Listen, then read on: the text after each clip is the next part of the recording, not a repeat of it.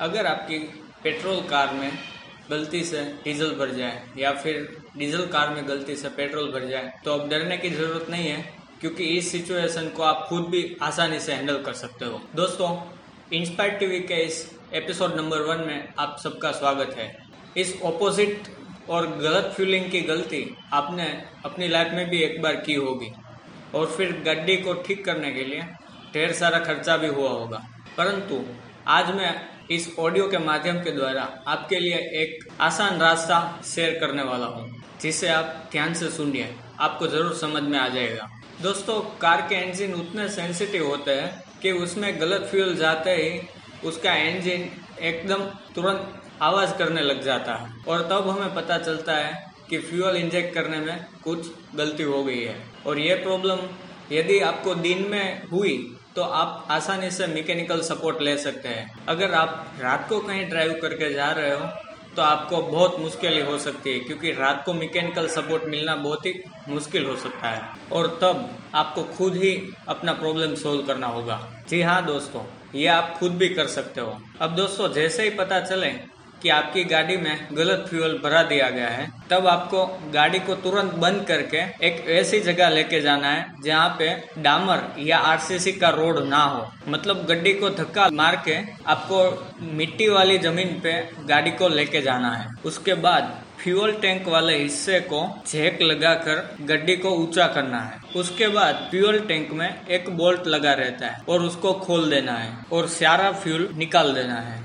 और fuel tank को खाली कर देना है। ध्यान रहे दोस्तों ये फ्यूल हमें रोड पे या फिर डामर वाले या आरसीसी वाले रास्ते पे कभी भी निकालना नहीं है क्योंकि रोड पे ये फ्यूल जल्दी से सूखता नहीं है और बाकी वाहनों का फिसल कर एक्सीडेंट होने के चांसेस बढ़ जाते हैं। जैसे ही फ्यूल टैंक खाली हो, हो जाती है तब वो बोल्ट फिर से लगा देना है और उसके बाद प्योर फ्यूल डालना है। मतलब अगर पेट्रोल की गाड़ी है तो पेट्रोल डालना है एक से दो लीटर।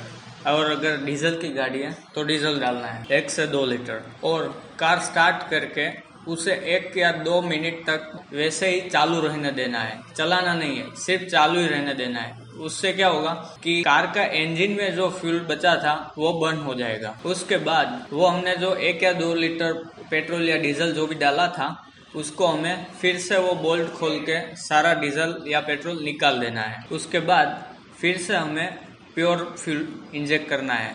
मतलब पेट्रोल की गाड़ी है तो पेट्रोल डालना है, डीजल की गाड़ी है तो डीजल डालना है। और उसके बाद गड्डी तुरंत स्टार्ट नहीं करनी है। फ्यूल भरने के बाद कार का बोनेट खोलकर फ्यूल फ़िल्टर के पास जो फ़ील्ड पंप होता है, उसको थोड़ी बार प्रेस करके रखना है और उसको छोड़ देना है। मतलब पाँच से छः सेकंड तक उसको प्रेस करके रखना है और उसको तुरंत छोड़ देना है। उसके बाद कार फिर फिर से स्टार्ट करनी है। और फिर से वो पंप को प्रेस करना है और छोड़ देना है। पाँच से छः सेकंड के लिए। और ये प्रोसेस करते वक्त हमें खास ये ध्यान रखना है कि हमारा बॉडी का कोई भी पार्ट रेडिएटर के पास न ही होना चाहिए। और कार को चालू ही रहने देना है। एक से दो मिनट कार चलाकर फिर उसको बंद करके फिर से इंजन स्टार्ट करना है। और फिर से एक दो मिनट चलाकर फिर से उसको बंद कर देना है। और साथ में गाड़ी को एक्सलेट भी करना है और फिर छोड़ देना है। थोड़ा एक्सीट करना है, फिर छोड़ देना है। दोस्तों,